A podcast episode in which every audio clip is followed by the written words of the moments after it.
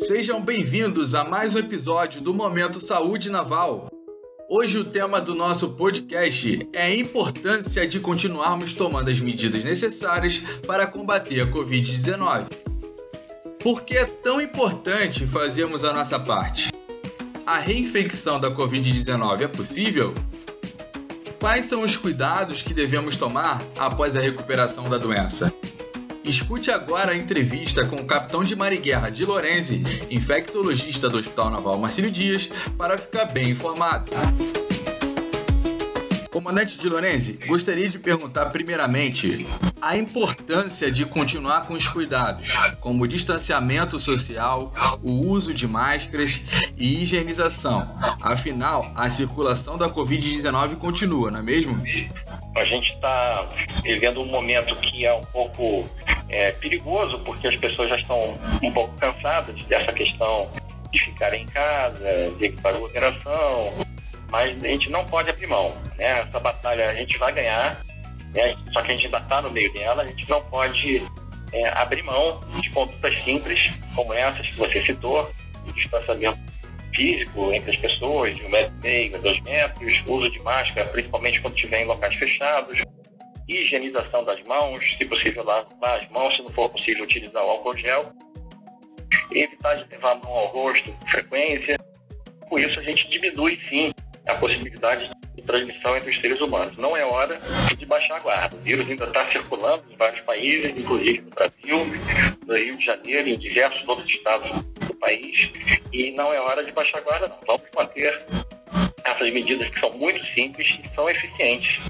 Se a gente conseguiu, naquele primeiro pico, melhorar muito a quantidade de transmissão, esse, esse segundo pico que está tendo aí, começou mais ou menos no final de novembro e dezembro, é, a gente provavelmente isso foi devido aí a uma questão de, talvez, né, está sendo estudado ainda, um certo relaxamento da população, de todos nós, em relação a isso, por conta do cansaço, talvez, né, dessa adesão. Mas são medidas simples, né? A gente não pode abrir mão, tem que se lembrar que, a gente tem que se lembrar que a doença ela é benigna na maioria das vezes, mas as pessoas idosas, com comorbidades, elas podem ter doenças graves e às vezes uma pessoa jovem que adquire a doença, ela pode levar é, para familiares que são de grupo de risco. Então, a, a transmissão dentro do, do, domicílio, ela é muito provável de acontecer, né? é quase inevitável uma pessoa dentro de casa, dependendo da estrutura do domicílio, evitar que as outras pessoas fiquem contaminadas. Então, o cuidado é esse, né? Quando você está cuidando de você, você está cuidando também da sua família, dos seus amigos, dos seus contatos pessoais. Não é hora de, de abrir a guarda ainda. Vamos aguentar um pouquinho, porque daqui a poucas semanas a gente está recebendo a vacina aqui no Brasil, está encadeada a campanha nacional de vacinação e as coisas vão melhorar ainda mais rapidamente. E a reinfecção da Covid-19 é possível? Quem já pegou pode pegar novamente a Covid-19 ou não? a, a reinfecção é possível, mas ela é rara. Né? O que ocorre é que, como nós, é, o mundo, né, está tendo centenas de milhões de pessoas infectadas, então tudo aquilo que é raro acontece. Né? Então, quando a gente fala no número, vou estimar aqui, isso não é um número real, mas vamos dar um, um exemplo: se 0,01% das pessoas tiverem reinfecção, isso é raro, mas quando acontece com centenas de milhões de pessoas, né, como, como o vírus deve estar cometendo centenas de milhões de pessoas, aqueles 0,01% centenas de milhões acabam ocorrendo e a gente aberta. Então, é, são esses casos que a gente vê né, sendo relatados por trabalhos científicos é, que aparecem na mídia, mas não são comuns. Tá? É claro que é, o vírus, como qualquer vírus, ele pode sofrer pequenas mutações, e a pessoa pode ter uma infecção por um vírus um pouquinho diferente. O que se espera é que essa segunda infecção ela tende a ser mais branda, isso também é regra, ela pode não ser mais branda, mas, mas ela tende a ser porque a pessoa, no mínimo, tem uma imunidade parcial contra aquele vírus. Isso não significa que a pessoa deve relaxar das questões do distanciamento, uso de máscara e higienização das mãos, porque ela pode sim pegar um tipo de vírus diferente, mas em regra a reinfecção pelo mesmo tipo de vírus ela é incomum, ela é incomum não é, não é assim, exatamente o que se espera de uma doença viral como, como o coronavírus. É, com relação aos anticorpos, é, uma pessoa, ela tá, em algum momento, ela pode estar tá livre é, do vírus ou não, dependendo do, do re resultado do exame sorológico da pessoa. É, o que acontece nas infecções virais, em geral, a gente quando tá, a gente quando começa, uma, o ser humano quando começa a ter a infecção por um determinado vírus, ele demora aí uma semana, dez dias para começar a fabricar os anticorpos. Esses anticorpos depois eles atingem um pico né, de, de, concentração no sangue e com isso a, aquele agente começa a decair do sangue, a gente começa a eliminar o vírus. Quando termina a doença, cerca de três semanas depois, em média, duas a três semanas depois, a, a pessoa fica curada e o agente infeccioso ele deixa de ser um estímulo à produção de anticorpos. Então, naturalmente, os nossos anticorpos vão decaindo com o passar do tempo. Isso é normal.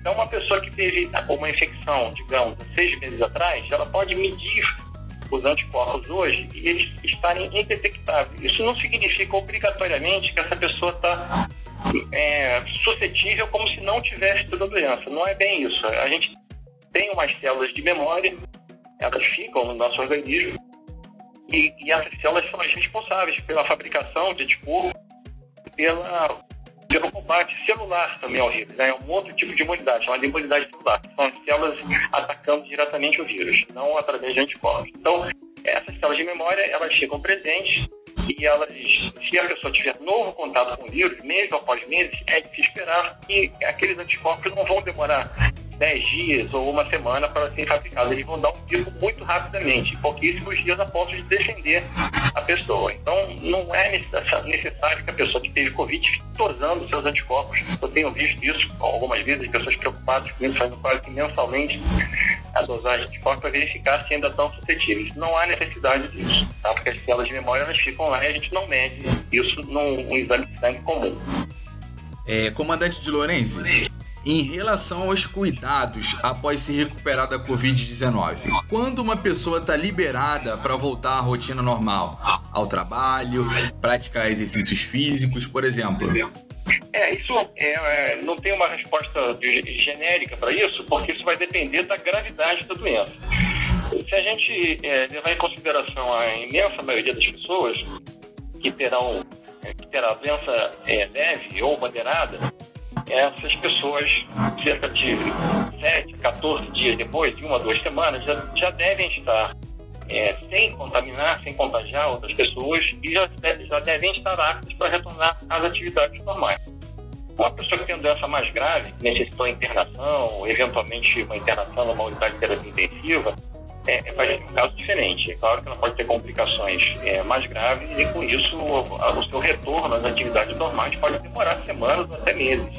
Né? Então, mas em geral, né, quando a pessoa tem doença leve ou moderada, que é a imensa maioria, isso demoraria de, de 7 até 14 dias para a pessoa voltar às atividades normais. Em relação também aos sintomas prolongados, depois da pessoa pegar essa infecção da Covid, ela pode ter outros tipos de sintoma após esses 14 dias? A Covid-19 pode deixar alguma sequela? É, é, vamos por partes. Então, é, a resposta é sim, a pessoa pode ter sintomas mais prolongados. Isso, novamente, conforme a pergunta anterior, vai depender da gravidade do quadro clínico que a pessoa apresentou. Então, é, um caso leve ou moderado, em geral está completamente assintomático cerca de duas semanas depois. Mas pode, mesmo em casos leves, eles podem ficar com duas coisas que são, não incomodam, não são nada, não, não são é, sintomas graves, mas que realmente podem incomodar por mais tempo, que é dor de cabeça e tosse. Algumas outras coisas podem, podem ficar também, mas em geral é isso. É, que me incomoda mais a pessoa, uma dorzinha de cabeça leve, a moderada ou uma tossezinha persistente, que às vezes tem que entrar com alguma medicação para um analgésico e um antipossível, por exemplo, para melhorar esses dois sintomas. Mas normalmente não é nada complicado.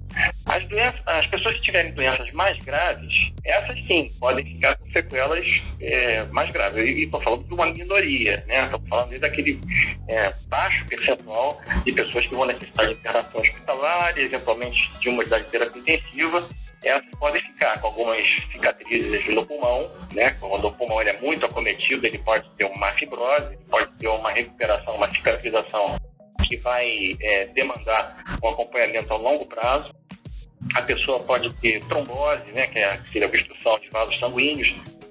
Isso pode ocorrer também, é, forma prolongada, é, a pessoa pode ter insuficiência renal, mas novamente, só para lembrar, isso aí são coisas raras, são, ah, pode acontecer com pessoas que se recuperarem de doenças muito graves, né? graves ou muito graves. Então, em geral, as sequelas são, não, não existem na imensa maioria das pessoas, algumas podem ficar apenas com uma cefaleia e uma clatezinha durante mais algumas poucas semanas, isso vai sumir com o tempo ou, ou com o uso de algum sintomático, e aquelas poucas pessoas que tiverem doenças graves, essas sim podem vir a ter sequelas, é, necessitam acompanhamento especializado mais prolongado, mas não é a regra. Comandante de Lorenzi, o senhor poderia deixar um recado final para a família naval? Sim, eu quero deixar uma, uma mensagem otimista, né? Porque a gente já está aprendendo, né? Depois de quase um ano a lidar, aqui no Brasil, a lidar com essa, com essa doença. O tratamento melhorou bastante, né? As medicações que a gente utiliza hoje são um pouco diferentes das que eram utilizadas naquele primeiro pico que teve em maio. Com isso a gente consegue recuperar melhor as pessoas e a grande notícia que, que, que dá esperança a todos que isso vai terminar no futuro próximo, ainda nos próximos meses, ou pelo menos amenizar bastante, que é, é que nas próximas semanas a gente deve estar começando a vacinação aqui no Brasil. Né? Quem avisa é, liberar de mais, de mais uma vacina, né? solicitando autorização da Anvisa e assim que liberar, o Ministério da Saúde deve implementar uma campanha nacional visando os grupos de risco inicialmente, depois do restante da população. Então isso é, vai acontecer nas próximas semanas e a gente tem que ficar atento aos noticiários, né, aos grupos que vão ser prioritários, a eventuais é, contraindicações que podem ocorrer para determinados grupos, dependendo da vacina que foi iniciada aqui, e, e ficar atento a isso. Mas, mas ah, vai acontecer e, e, isso vai ser realmente um, um, excelente, né? Porque você, a gente vacinando imensa maioria da população, a tendência é que o vírus circule menos e com isso a gente vai acabar com essa pandemia que já está durando mais do que se previa né, inicialmente. Acompanhe todos os episódios do Momento Saúde Naval no nosso site. Acesse www.saudenaval.mar.mil.br e aguardem que em breve divulgaremos os próximos áudios.